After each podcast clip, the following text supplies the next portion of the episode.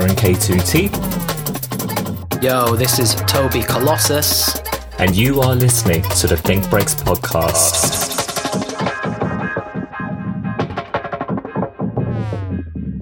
Welcome back, everyone. It is season 2, episode 6, and after our nice little no guest episode, so we've got a guest back in the room with us, and it's someone you might have heard mentioned on the podcast a number of times. Actually, he is a YouTube and Twitch DJ who is popping off at the moment, always promoting positivity amongst the scene. You would have recognized him posting a number of liquid drum bass mixes, as well as mixed dedications to artists that he's particularly feeling. We know him as Matt, but you might know him as Mr. Burnt Yogurt! Hey! How's it going, Matt, mate? Good to have you on, finally. Appreciate the warm welcome, guys. Appreciate the warm welcome. How are we? We are good. How's it going with you? I'm very well. I've just finished watching Toby's stream. It was an absolute vibe, I must say. Yes, at the time of this recording, Toby literally came fresh from stream. Man's a warrior. Yep. All good. But yeah, long overdue. It's been a long overdue. I mean, you've been a fan of the show since we used to be the Basics podcast 2 years ago. And now here you are, a guest. Yes, I will say, after listening for so long, for being a listener since, like you say, the Basics podcast, way back on YouTube and SoundCloud, what was way back when uploaded to the Basics YouTube channel as well, right? Yeah, that's right. Yeah, a long-time listener. It's quite surreal to be on the other side of the fence. So thank you for having me, guys. Appreciate it. Of course, it's a pleasure. And just for those who might not have heard of you or don't really know you too well, do you want to give a quick summary of who you are to them? Yeah, so I am most notorious for posting mixes of drum and bass on YouTube. I've been doing that now for about 5.5 years. I've been... Yeah, I was going to say, a lot of years coming now. Yeah, it's been quite a while. I started in, late 2015, and we're now in the middle of 2021, so let's go. I've been DJing for a lot longer than that, though, as you guys probably know. So we were quite late to go online, but it's been good fun. We've recently started Twitch streaming as well, which has been absolute vibes. Mm-hmm. Yeah. Well, we'll dig a bit deeper into all that in a little bit later on, for sure. Definitely. But I think the first thing that everyone wants to know is, what is Mr. Burnt Yogurt? Where does the name come from? So the name, it's quite abstract, actually. It comes from a guy called David Firth. I'm not sure if you guys have ever heard of him. He is most famous for making the Salad Fingers series, also on YouTube. Uh-huh. A big love to David Firth. It's quite bizarre, but very humorous. And he made loads of videos outside of Salad Fingers. He made one called The Pulch, which was about a large plant-looking structure, let's say, that emanates good vibes. And at the end, it dies and falls over, and it splats liquid all over the people that are standing there. And at the end, the guy sort of like pulls a bit of liquid off of his face with his finger and puts it in his mouth and tastes it and sort of says in a northern accent, "Oh no, that tastes like burnt yogurt." And I just took to that. Burnt yogurt. I just took to that, and here we are, Mr. Burnt Yogurt. Love it. Was there like an inspiration from Burnt Face Man as well? So it's almost like subconsciously combining that with that. It was he did Burnt Face Man as well, right? Which was obviously a separate series, but it was solely from the end of that video. It just killed me when I first watched it as a youngster. But I remember that Pulch one as well. I really remember when it came out and watching it. Yeah, you said it as well, Tobes. Yeah, yeah. I was a big fan into all that kind of David Firth crazy. Animations. I suppose he did kind of do weird documentaries with Devo. The Devo stuff. Yeah. Devo, yeah. You are a man of culture as well. Yeah. Oh, what a great name! Yeah. And you said you've had you started mixing since 2015, but your channel's actually been a thing since 2012 in October, I believe it is. That's when you actually first created the channel. Yeah. What was the reason that, you had those 3 years where you just had the channel? Was it just a... So I used the name Burnt Yogurt for years online on like, because I game online obviously as well. Because obviously I game with you guys occasionally. Gang. Yeah. And I just used the name Burnt Yogurt for a lot longer than what I did on YouTube, if that made sense. So I was using the name online for a long time. Yeah. And I just had a YouTube account like people do to watch videos, and that's what it was called. Yeah. And it wasn't until a few years later I decided I'm going to start uploading mixes. Because I used to mix anyway, personally. Like obviously I used to have a vinyl set up, so I used to use 12-inch. Yeah. And I went digital in 2015, so it was an easier means of being able to record and upload, obviously. I used that route to be able to do so, and have been doing so for a long time. Nice, man. How old were you when you picked up your first pair of I was vinyl decks then? 15, so about 2004. 2005. Yeah, mad. Yeah, was when I first started mixing. You even started mixing before I did then, in that case. My man. Yeah.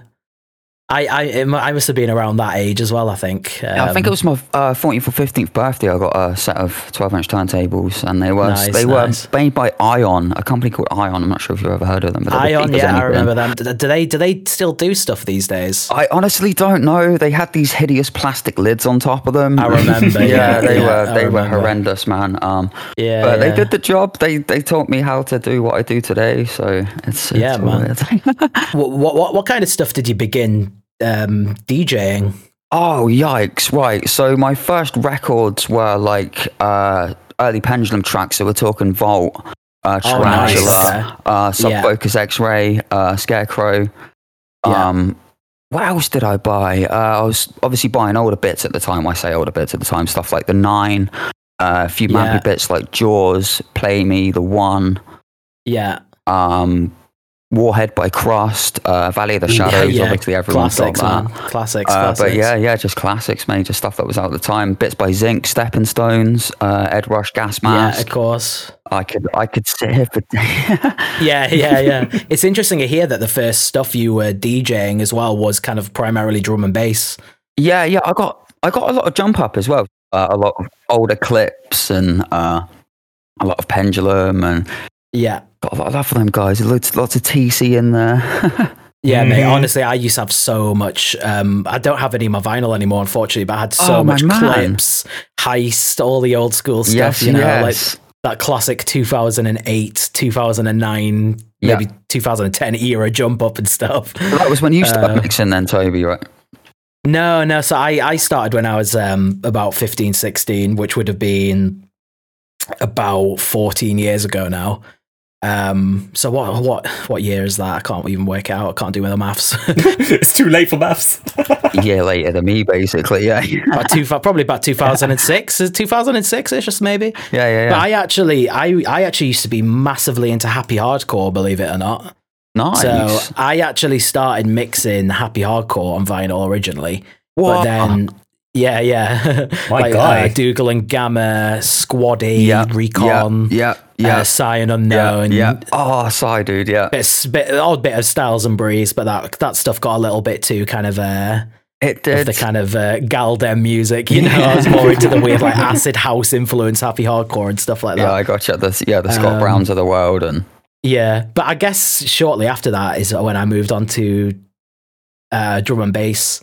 And for some reason, just straight from the get-go, I was instantly drawn in by jump up for some reason at that kind of age. It's interesting you say that because my roots stem from hardcore as well originally. Well, I was listening to rock music as like 11, 12. Yes, and then likewise. It sort of stepped into hardcore. Somebody had like tape packs at school. Do you remember the old cassette packs, the old 6, 8-pack, 12-packs? Yeah. And it was hardcore, like you, Dougal, Gamma, Psy, Ion, Bonkers, I think. Oh, the Bonkers compilation. Yeah. What was it, number 11 with the Hixie track at the start, which I cannot find since. Yeah. But yeah, there was a particular Psy set. What was it, April 4th, 2004, that I enjoyed. But I listened to not too long ago. Actually, I went back and had a little bop with it. It was fun. Trip down memory lane. Hardcore was great. It's interesting as well because MC Wizkid, you know MC Wizkid, right? He made a drum and bass compilation recently, which was pretty cool. Oh, okay. Yeah. It was really recent. I have to send you the tracks. I kept meaning to mention that to you because I know you went to hardcore as well. But, yeah, that's sick. There's always been that kind of influence within happy hardcore that you can hear the kind of drum and bass influences on the original track. I was going to say, there's definitely parallels. Yeah, I think I said this in an earlier podcast back when it was Bay 6. Way back when with the tape packs and stuff, they used to have like hardcore and drum and bass events under the same sort of roof, didn't they? And so you would go to like the Sanctuary or like Westfest and there'd be like hardcore in one room and D&B in the next room. And it's kind of like divided a lot more now, hasn't it? Where sort of like each genre it's got its own roof. Even to the point where each subgenre's got its own roof. Like each subgenre within those genres have got their own roofs. You know what I mean? You've got like Neuro Nights and Liquid Nights, and like it's growing. Each sort of, I would say, hardcore and drum and bass have kind of split apart in that respect. Yeah, definitely agree on that. Yeah. And even if you listen to some older tape packs as well, you'd have like Nicky Black Market doing a drum and bass, doing a hardcore set, and you'd have a couple of hardcore DJs stepping into the drum and bass rooms and stuff. And it's like seldom do you hear of that these days. It's kind of it's usually just sort of constrained to like similar sort of styles together. Yeah, like you'll probably have the odd heavier DJ to headline, but if it's like a Liquid Night, you've generally got Liquid all the way through, for example. More recently, I have heard some hardcore influences within drum and bass and vice versa. So like I say, like you had like Wizkid doing a couple of drum and bass tracks, and I've heard like some hardcore influences in some drum and bass tunes as well, with like some straightforward four on the floor beats and stuff, and in certain sections within breakdowns of tracks, and a lot of the synth work as well, to be fair. Very good shout.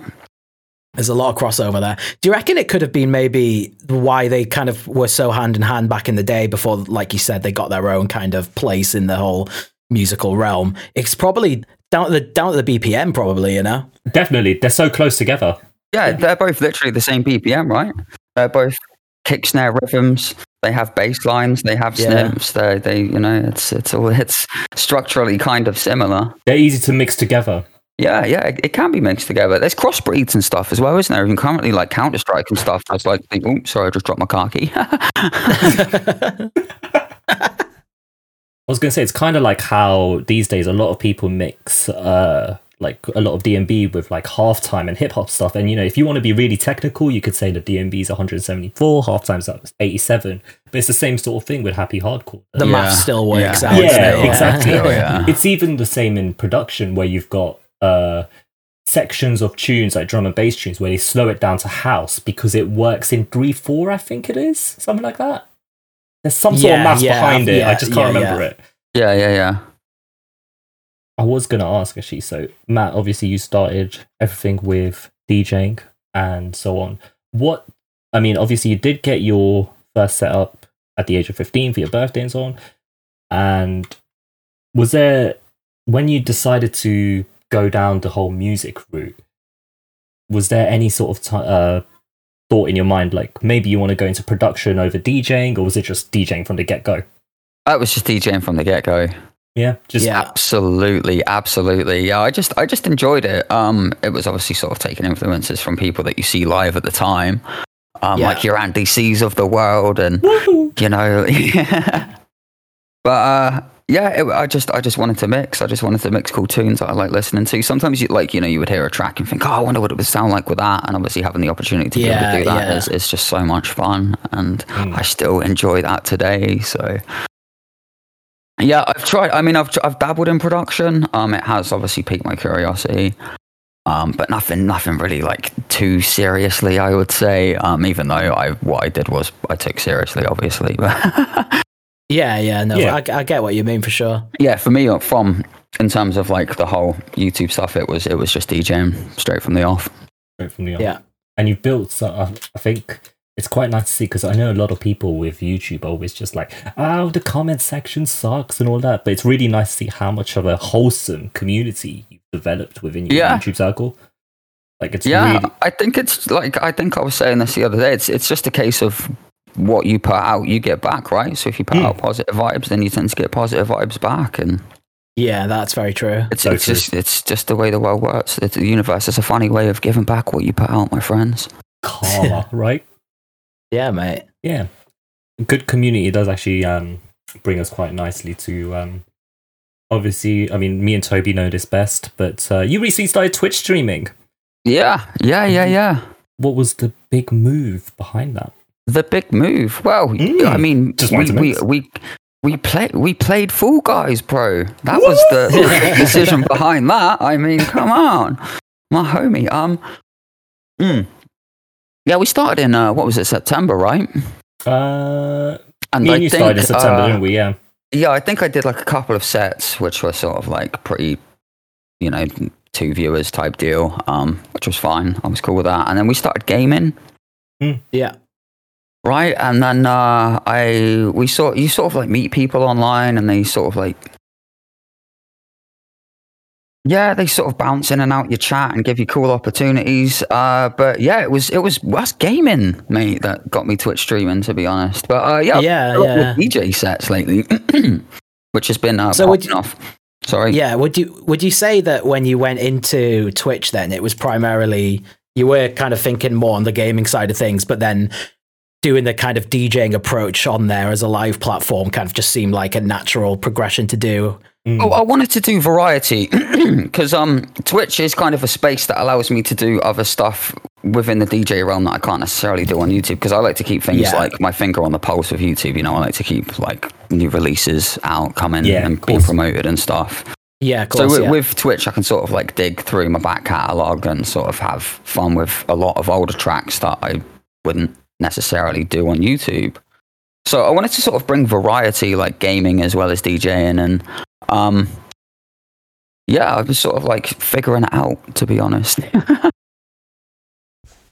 No, that's good though that you've got that whole variety. I guess it keeps the audience interested, especially because your YouTube content is different to your Twitch content. It's not like you're just recreating the mixes and stuff. With Twitch and going live, I've always found that if I was to do a mix, that I would be like, oh no, I might screw it up and everyone will see me, sort of thing. Do you feel that sort of pressure before you go live on Twitch? No, absolutely not. I see it as just me in my bedroom mixing, mate. And the only difference is there being a camera there, or should I say 2 cameras there now. Yeah, 2 cameras. Yeah, it's just me in my room. I don't feel any nerves in that. I've been doing it for years, and it's not something that would ever make me nervous. So I'm so comfortable with mixing as well that I don't ever feel like I would screw anything up. The only thing that I screw up is not reading chat on time, or being late with replying to people. That obviously you feel bad about it. A problem we all have, eh? Yeah, I think that's definitely like fair enough though. When like it's DJing, it's even harder to kind of keep on top of chat, I think. Yeah. Well, you sort of wait for the breakdowns, right? Because you don't want to talk all over the track, so you sort of wait for the central breakdown and sort of like have a quick catch up with chat and keep and then miss your cue. Exactly. That's the worst. Sometimes you do, but you got we move. We move. Yeah. Have you found that with Twitch DJing for how long has it been? A couple of months, I think, right? Twitch DJing, have you seen it change your YouTube content in any way, like even on a subconscious basis? Absolutely not. Absolutely not. No. I've still kept it completely different. I treat YouTube the same. I always have done and always will do. And I sort of tend to go through the same processes with YouTube, but it's not changed my YouTube content at all. If anything, it's made it a bit longer, I would say. Because I go for on Twitch, I tend to go for like 3-4 hours. You boys know that, and on YouTube sets, are usually like 50 minutes to like an hour and a half. And I recently put one up that was 2 hours, which is pretty unheard of for me, just for like a regular weekly set, but. Yeah. It's if anything, it's made them longer, but I wouldn't say it's changed my approach, really. It's obviously given you a bit more of a drive and a work ethic behind it as well. Cause like me and Kay were looking through a bit of the back catalogue on your YouTube channel, and I think the first mix, your Nero one's only it's about 20 minutes or something. Yeah, 5 minutes. So it's cool to see how it's just progressed and how you're just getting more and more substance to your mixes. So I used to have some weird obsession with throwing down as many tracks as possible, as fast as possible. That used to be like the 2015 way of mixing, quote unquote, with my fingers in the air. But I've tailed away from that now and just sort of let tunes breathe a bit. And obviously that in turn makes mixes longer. So yeah, of course. It's good for practice though, like doing a mix where you're trying to fit in as much as you can. See how well you can beat match. Well, I was talking to Karen actually about equipment and stuff, and I recently found this this Denon player. It's called an LC6000 that basically acts as, so you know, I've got a 4-channel controller, right? The DDJ1000. It basically acts as like a slave deck. It's like a third deck. So you can have physical control, because you know with the controllers that you can have like the deck select button that's like 2 and 4 and 3 and 1. Sometimes basically with those you lose control of one deck when you have control of another one, right? So you've got one physical player but control of two like pseudo decks basically. So with this slave deck, it basically acts as like another physical controller as like a deck extension. Right. Okay. Yeah. So you've got like physical control over those extra decks. And I really want to get one of those because that would then allow me to obviously throw more tunes in. Because I do, definitely. I mean, there are videos on my YouTube where I've done like triple drops and stuff using those deck layers, but it can get confusing sometimes. I'm not going to lie. I manage it, you know. But to be able to have physical control would allow me to throw it down a lot better, and I'm on the brink of grabbing one, so let's go. Nice, man. Yeah, it's good to see you're making those movements, you know. We'll definitely be tuning in to see triple drops. Absolutely I might just get two, you know. So push the limits. This is actually something I want to get both you guys' opinion on, just in regards to the way drum and bass is mixed compared to other genres. So, for example, with like your house, your techno and so on, the mixes are a lot more drawn out because these tunes are long and there's often longer transitions, and you often see the DJs often go for like effects like flanges, whatever it's called, flanges, phasers, whatever and so on. But you don't get that as much in drum and bass. Why do you guys think that is? Do you think it's because of like house fast the genre is, or just a style of mixing? Curious to hear what you guys think.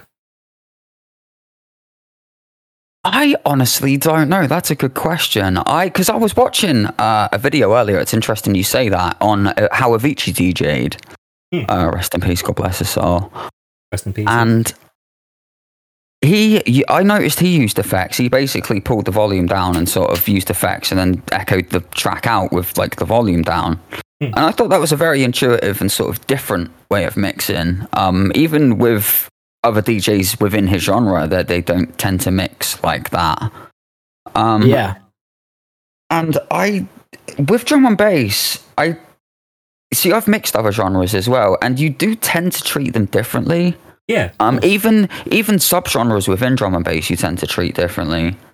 But I don't think. I don't know. It's difficult to explain. I think maybe the pace of the music.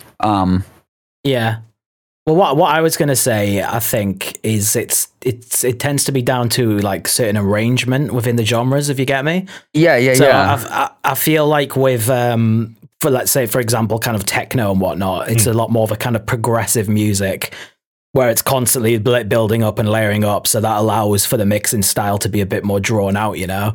And then also, and also allows for a lot more effects to be used in certain bits just to add a bit more extra interest and sparkle to whatever's going on. But with drum and bass, it's the arrangement of it's so kind of like quite tight. Build up, drop, break down, drop, you know? I think naturally the mixing style you have to adapt to is quite different, you know? And a lot of the design within like house is caters to the effects as well, so like you've got a lot of rises and stuff, and you like you see you've got a lot of climaxes, whereas within drum and bass it's a little bit different, obviously. I think producers these days tend to like to apply those effects within the tune itself themselves. There's a couple of, I mean, there's generally only a couple of effects that you really hear within drum and bass, and that is like you say the flanger and phaser, and that's pretty much it, right? Seldom do you hear like echo outs or when it's mixing, for sure. Or like the odd maybe a filter, back, you know, the odd spin back switch or whatever. Or the odd filter, like you say. I was thinking even in like the most basic of effects, even just having like 2 bars just loop, for a bit, for example.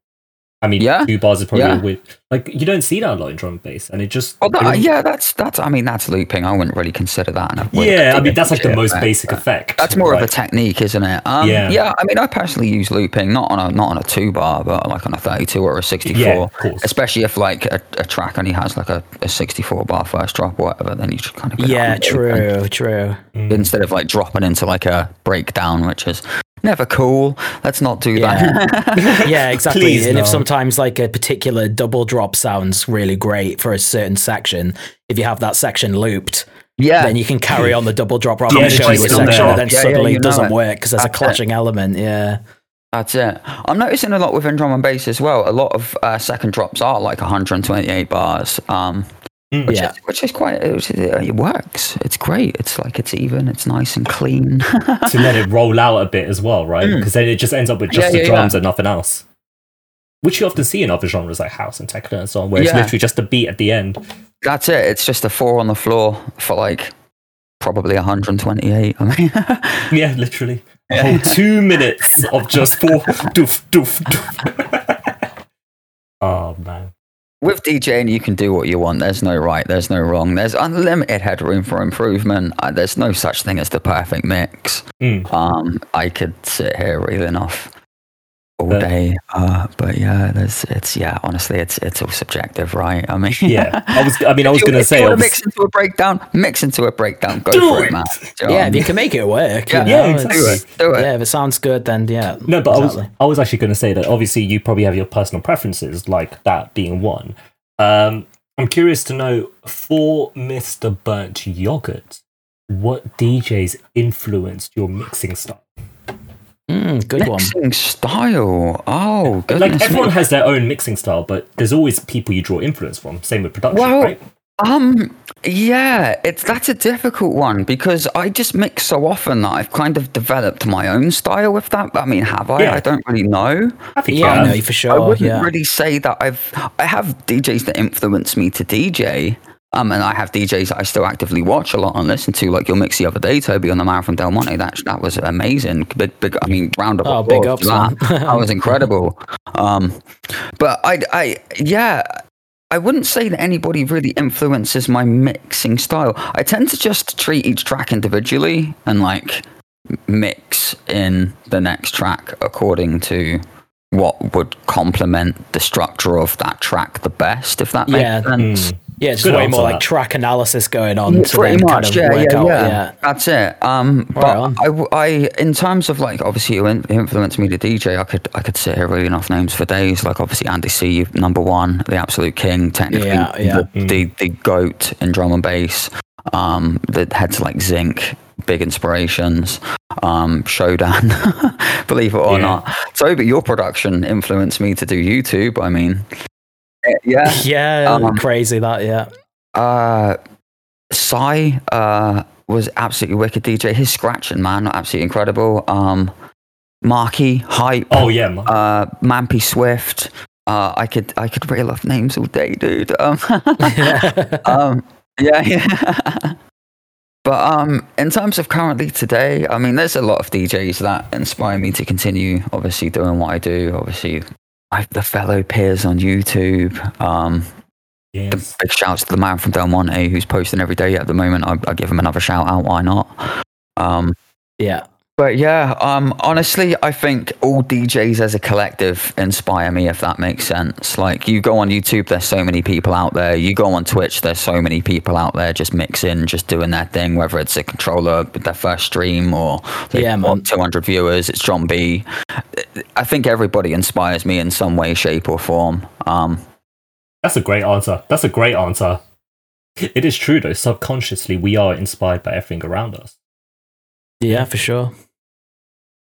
I mean, I think it's great to see the community, especially built around YouTube and to a lesser extent, but it's definitely getting bigger, the kind of Twitch community, like you say, with yourself, Man from Del Monte.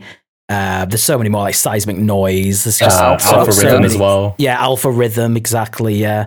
It's just really great to see that it's like such a ring of kind of creators supporting each other and it's just really, really dope. Yeah. Was there a particular... Did you ever think about going live on YouTube as a platform? I did over a couple Twitch? Of times. I did a couple of times. Oh, have you done it before? At the time, I was not set up properly, so I just went live with like a static image and no camera. If that makes sense. Yeah, and it's not ideal, is it? Let's be honest. So it could be quite an interesting thing to look into these days, though, because you've got such a good following on there. You might end up getting a few tuned in. Honestly, I'm having so much fun on Twitch. That's fair as well. YouTube just seems redundant. I'd rather just keep my YouTube for music, like weekly and mixes and stuff. If that makes sense. Like actual uploads. I think it would probably startle a few people if they got that notification saying I've gone live. They would probably ask a few questions and pop in and say hi. But honestly, it's not something I've considered since I've been live on Twitch and I've been having a blast over there. That's been taking my full concentration, dude. So that's fair, man. Yeah. And that just goes to prove how much of a real one you are, you know? Yeah, no, I just love to. I streaming on Twitch, I have so much fun, man. Twitch. Wait, like as we all know, Twitch has that Twitch culture that comes with it. Yeah, there's a lot of features on there as well, like rating and stuff, which isn't available. Exactly. Yeah, and like when you try and think of YouTube culture, it's hard to think of anything else other than complete toxicity in the comment section. People say this a lot, and like you mentioned it earlier, and it kind of confuses me because I don't see that toxicity, especially like obviously in my comment section. So. Yeah, I mean, some places, anywhere can be toxic, mate. It's true. Yeah, and I think when people talk about YouTube culture, they talk more about, you know, the whole YouTube rewind at the end of the year, there's random prank channels and like gaming channels and so on, but not really. It's just a prank, bro. Yeah. Yeah, exactly. Look, I'm just pretending to rob this guy. I'm only just pretending to stab him, but it's just like that's what people usually think of when they say YouTube. Whereas with Twitch, people instantly think, all right, it's either someone playing games or someone playing music and people just hanging out in chat. Yeah. Do you know what it'll be soon, though? Oh, yeah, go on, Toby. I'll take the words straight out of my mouth. Hot tubs. My man. Yeah. Let's go. That is the current meta. Hot tub DJing stream when, Matt? Oh, I'm going to have to get some waterproofing gear for my equipment. But, you know what it is? I kind of thought the whole hot tub meta was a bit of a meme and a bit of a joke. And it wasn't until the other day I saw my dashboard, and I saw two like thumbnails of two streamers that suggested me, and they're both just there, like full on in bikini, like bums fully out, like with like a little like thong bikini on and that, just like straddling on this hot tub, and I couldn't really believe it. I was like, oh wow, they are legit a thing, yeah. I'm subscribing to this, he said, and I'm joking. Tier 3 subscription when? How do we feel about that though? Like. I know it's a very divided thing where I know a lot of people names, but there's one individual that does it, and I kind of respect the hustle because every time you go on Twitch, she's there like 24/7, pretty much. Yeah. And I think you know who I mean potentially. One of the more popular ones. I won't name names, but I think I might know who you mean. Yeah. Yeah. She plays games as well. It's not just hot tubs, but she's in the hot tub meta, and I. Part of me kind of goes, you know what? You found the cheat code in life, and you're making loads of money. Fair play. Yeah, and the thing is, if people are going to watch it. People are going to watch what they want to watch, and if there is people that want to watch that, and there's an audience for that, then I guess it's you can't really say an awful lot about it. Yeah, it's, because the audience is there. Like, if Twitch are saying it's okay, then fair enough. I mean, there's a lot more harm going on in society, right? Than sitting there. Yeah, that's it. Yeah, that is exactly. It. Video games. So that is it. At least they're not out on the streets burning buildings, and I don't know. True that. No, it is. Instead, they're just they're burning holes in viewers' pockets instead. You know, true. All that money. Burning holes in the bank account. It is mad though. How over the last few, well, no, actually, it's not because of just the events of the last year, but how Twitch streaming for music has really become prevalent. Like I've seen a lot of people who have also sort of started streaming, whether it's for like charity or or something to do, like while no gigs are about as well. Yeah, it's nice to see as well that these people who have started from that have been so welcomed into the community. Yes, yeah. So I recently started a. I don't know. Do you know about the raid? You know about the raid train that I did a couple of weeks ago, right? With Solarize. We were there, bro. Yes, we were there. Yeah, of course you were. Why am I even questioning that? So there's. Let me explain a bit further. So me and Karen were sat there one night playing Rocket League, and a chap jumps in chat called Jake Samuel. Big love to Jake Samuel. He recently did a mix for A6 recordings. Big up Jake, indeed. Whoop.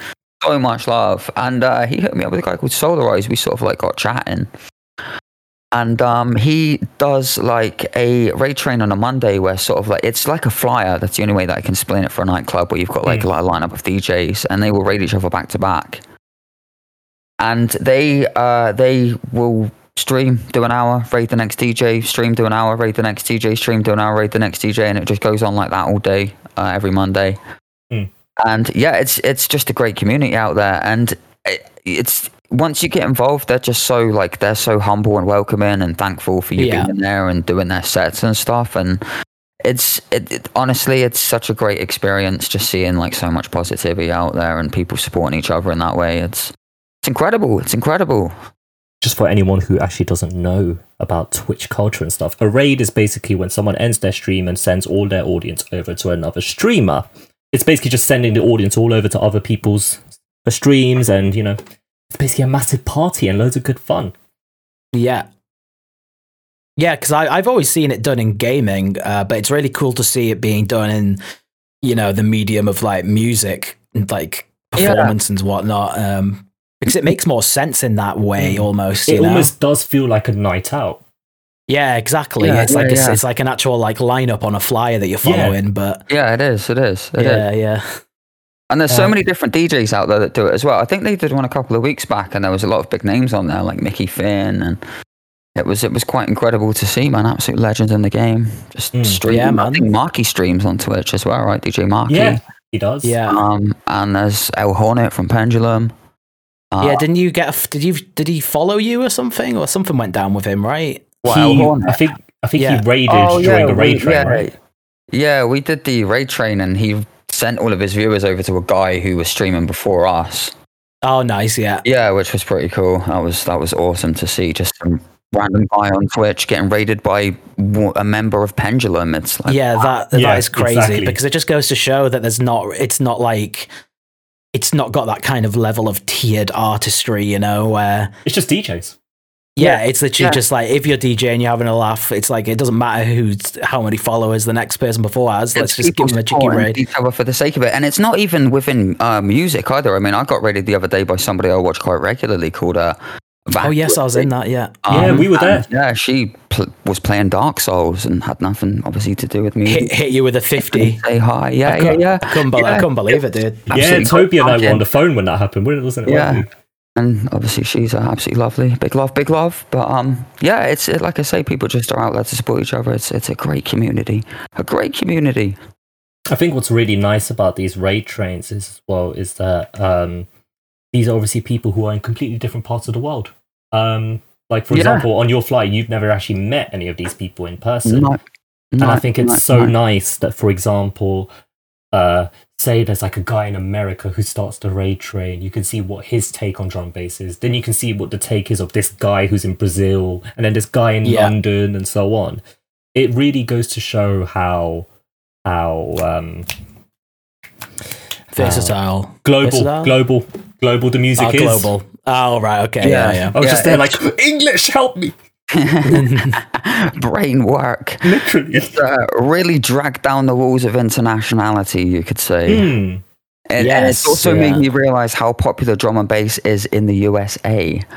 It's definitely got way more, hasn't it, in recent years? It's very popular.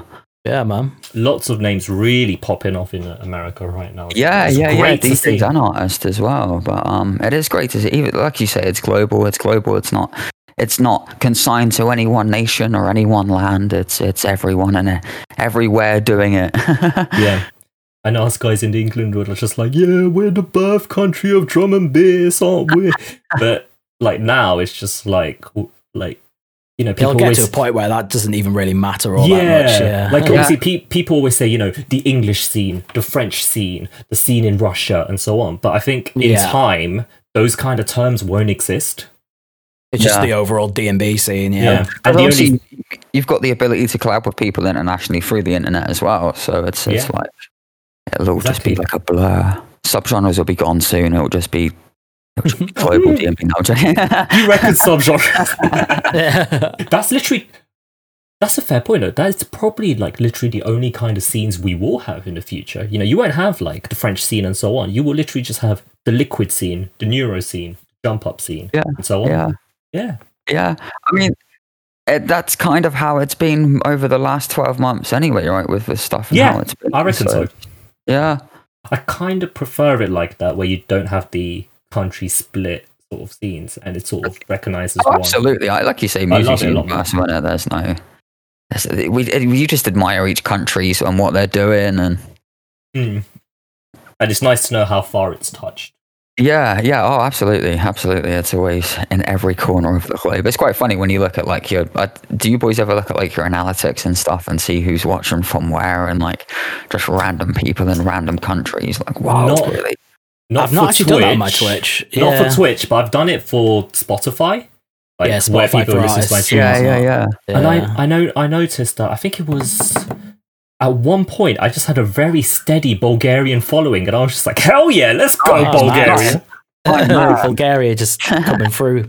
And it's, so there's also like this site app called Songstats, and it shows you like where your tunes, either as an artist or as a label, have charted in specific charts on Beatport, iTunes, Apple Music, etc., etc. And it was so weird for me, for example, when I saw one of my tracks hit number 1 in South Africa on Apple Music. And I'm just like, okay, thank you, South Africa. I am now a pop star.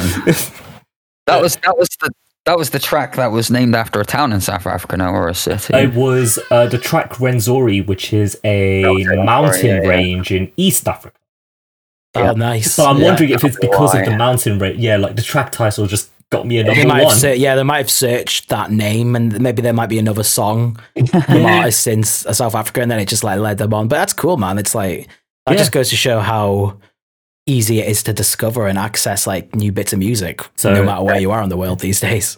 Anyone listening, name your track Rwenzori, get yourself a number 1 in South Africa. I got you. With the hacks, mate. You've got the music hacks on the go. Get all that money, all that 2p in my wallet. Woo! Let's go. Don't spend it all at once. I'll try my best, bro. We'll just go straight to a charity pot, wouldn't it? But yeah, it's just mad. I think it's safe to say, like, with all the bad, like, I think we can all agree on this, with all like the bad stuff that's gone down the last year, one of the huge positives has been community, the kind of blow up within especially like the live streaming community and whatnot. Yeah, it was always that. I just never knew about it because I do Twitch for a long time, and it was only until recently that I really knew this DMB community existed, and it's vibrant, absolutely vibrant. There's so many people doing so many things. But yeah, it has been great watching it sort of blow up, to be honest, and obviously being a part of it as well. Yeah, man. Absolutely blessed. I love to see like the extent some people go to kind of like be different as well. Like, do you know that Dom Whiting guy?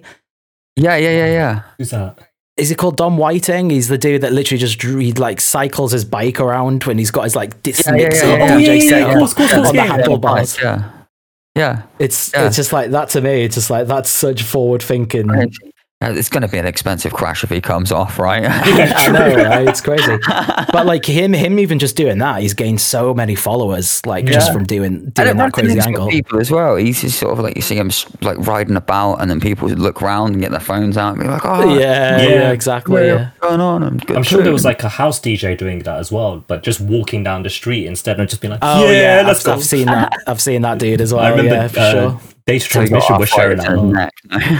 Yeah, like he had like a whole thing, like a proper like a back brace and all that sort of stuff, just carrying it around, going on a walk, following all in one on his back with a battery pack, and you could just see a bunch of people on the side just looking at him like, "All right, you weirdo," sort of thing. It's like what? Yeah, literally.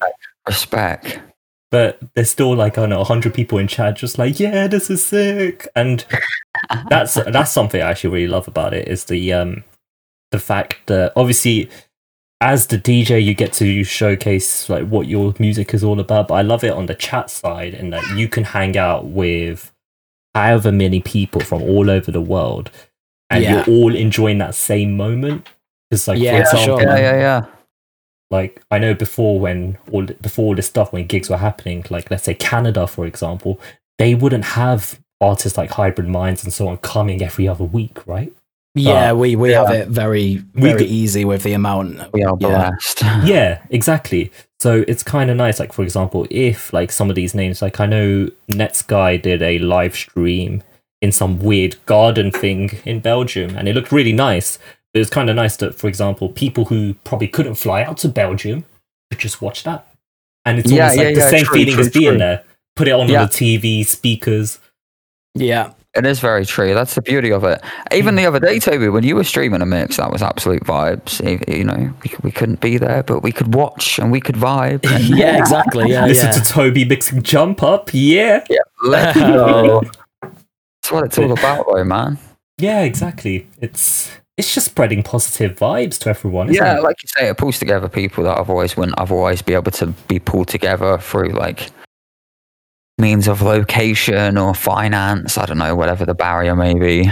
Yeah, exactly. And even like looking at it in like a kind of future sense, like no matter what we might get thrown at us, if it's something like this ever has to happen again where we are restricted to going out and about and stuff, at least we know that there is always going to be that live stream side of it where you can still enjoy your music and still literally feel like you're having a party, you know? That's it. And these events and stuff obviously happen on days where you don't necessarily, because obviously people consign their going out days to the weekends and stuff. And Fridays, right? Yeah. Live for the weekend. You go on Twitch on a Tuesday and somebody will be throwing down a drum and bass set, or like a Wednesday night. True that. Every day, man, it's absolutely insane. So it's crazy. There's always someone somewhere representing. Yeah. And totally. It's so easy to be a part of it as well. You just click away, man. Click away, message away, and like you say, with hanging out and chat and stuff, it's there's just so many cool people, so many upstanding citizens in chat as well. Like, obviously people that are part of the community there, and like people like yourself and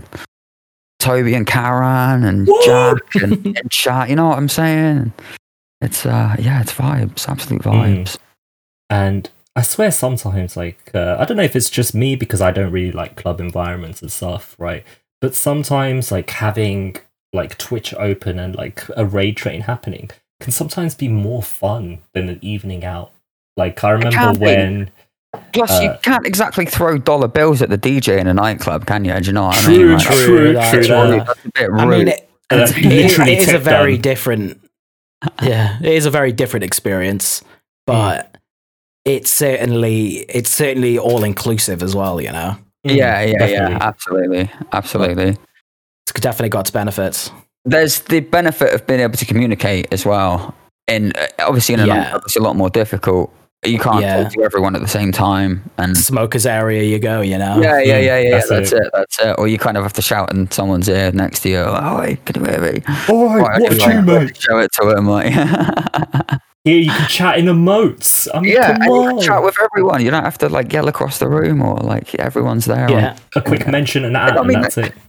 Nightclubs are great, don't get me wrong, but obviously in this current climate you got to make do with what you've got, and that's exactly what we've got right now, and it's great. It's vibes. I think it's great what we've got. Yeah, we are blessed. I was going to say, it's also like for me, for example, I really enjoyed at the time this recording 2 weeks ago when Toby did a set, raided us for Think Breaks doing a feedback session, and then we raided you. That was a really enjoyable night. Every week, man, coming through with them raids, or you just absolutely cracked. You don't have to. What are you doing? Well, we're always going to raid you. Even this Friday, Matt, when we're done with our Think Break session, we're going to raid you. It's already set in stone. I'm going to message you as well, just like, go live now. We should try and make it a regular Friday thing when it's the feedback stream. Friday, I can't do it this Friday, unfortunately, but next time I'll definitely. Let me see if I can throw down then. I'll try and see if I can get throw down. Try throw down, an early throw down, mate. And Karen's raiding himself. Let's go. I'm so sad. Oh dear. But no, but that's the thing. Like, it's live streaming as well now has even grown our Think Breaks community. I mean, most of the people in chat, most of the people listening to this podcast have seen Matt go down. Most of the people on this podcast have seen you on stream as well, given amazingly detailed feedback. That's Toby you're talking about there. Toby. Once I come back after 5 months hibernation. Well, welcome back, bro. Welcome back. Oh no, he's morphed from a GIF into a real. Yeah, a true. Real. Toby never left because the Capacity GIF was always there. He's sort of, it's like stuck there forever. But, yeah. But that's what I mean, though. Like, the whole fact that...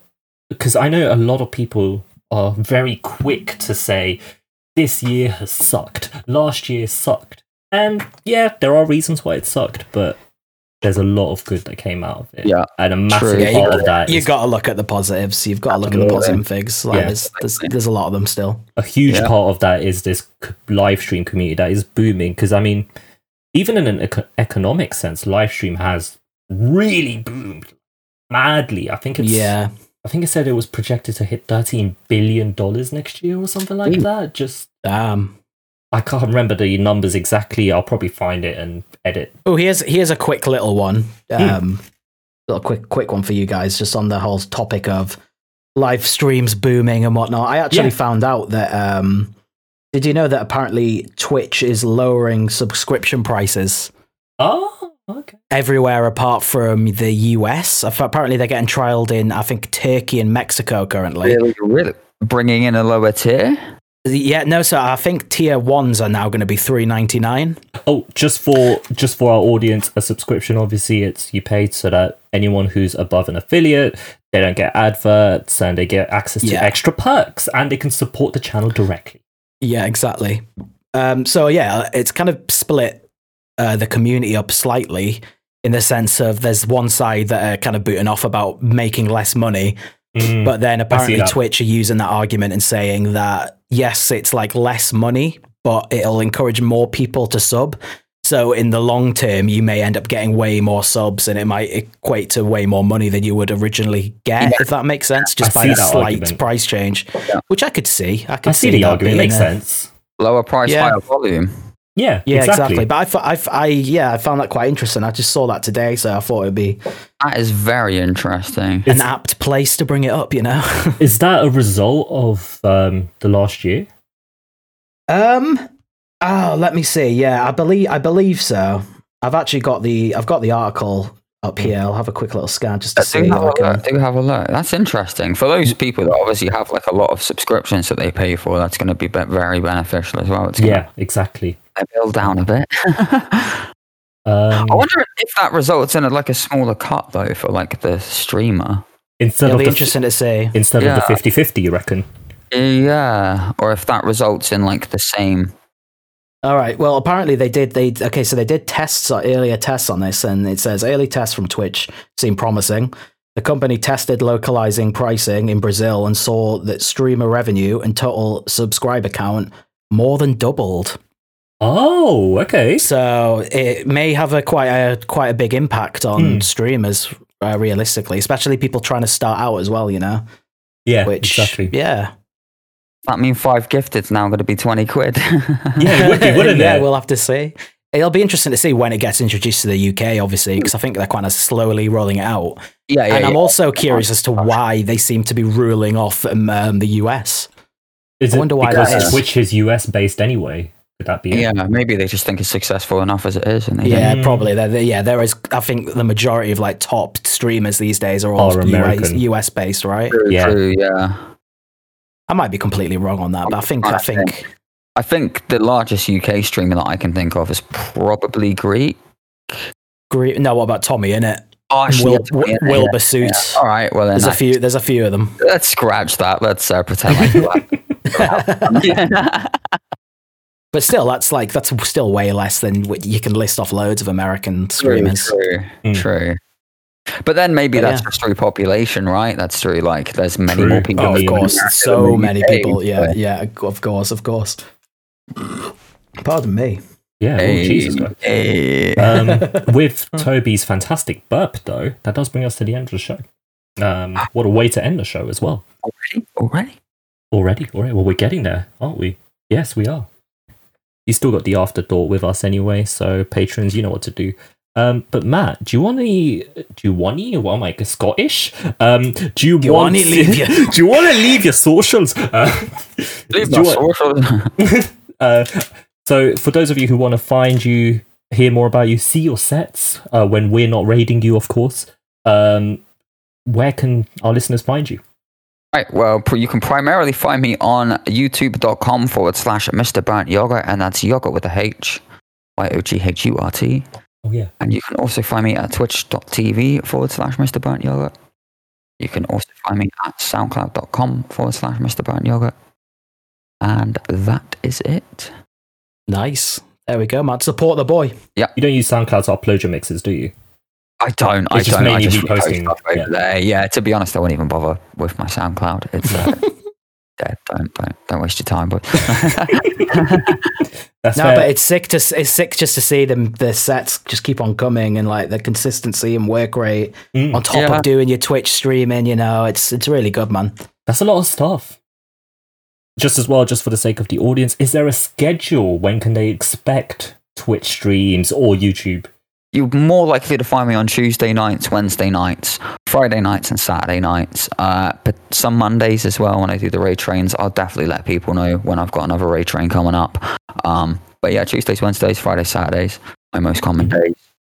When you follow him, be sure to hit the bell icon after the follow. You'll get the notification. YouTube doesn't have a schedule, but it's weekly. You know the drill. You see the notification.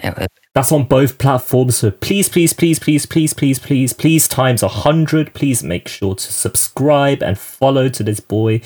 From both of us Think Break hosts, he's probably one of our favourite people as well. So please do so. No, you're my favourite people. What do you mean? No, you. And I suppose actually now we could probably just announce that. You'll be hearing a bit more of Matt as well in some of the upcoming Round the Table episodes.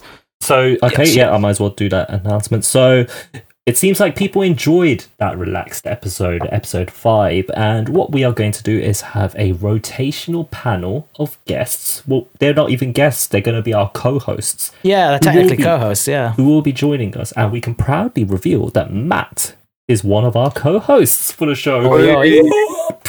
There'll be a few other returning faces, but you will just have to wait until they actually appear on the episode. You know, we'll leave a few surprises. Our next chilled episode, from the time the general public are listening to this, is in 2 weeks' time, where we might have one of those guests. Which one it'll be, who knows? But more games. More slaps or craps.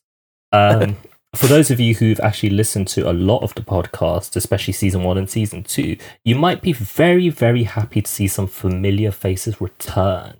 That's all I'm going to say on that. Sneaky. Yes. We'll do our wrapping notes in a bit. Matt, is there anyone you want to give a shout out to? Any forthcoming things you can talk about? Hold on. So I've got a mix coming up for the Man from Del Monte this weekend. Oi, oi.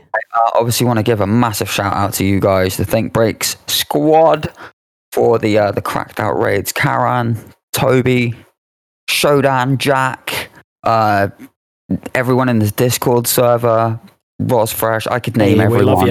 I love you, everyone. On YouTube, the Man from Del Monte. Big love to the Man from Del Monte. Of Jake Samuel, obviously, Solarize, Decipher, E-Rock, DJ E-Rock, DJ Spectro, Secret Structures.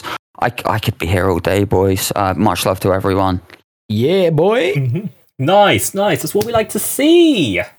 But that does wrap up episode 6 of season 2.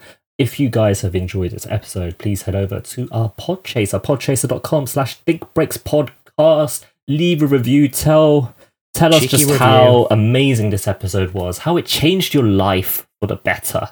Yeah. The more reviews we can get in as well, we could even like start like reading the odd one out in our intro and stuff if we got them coming in. So yeah, any review helps us a lot.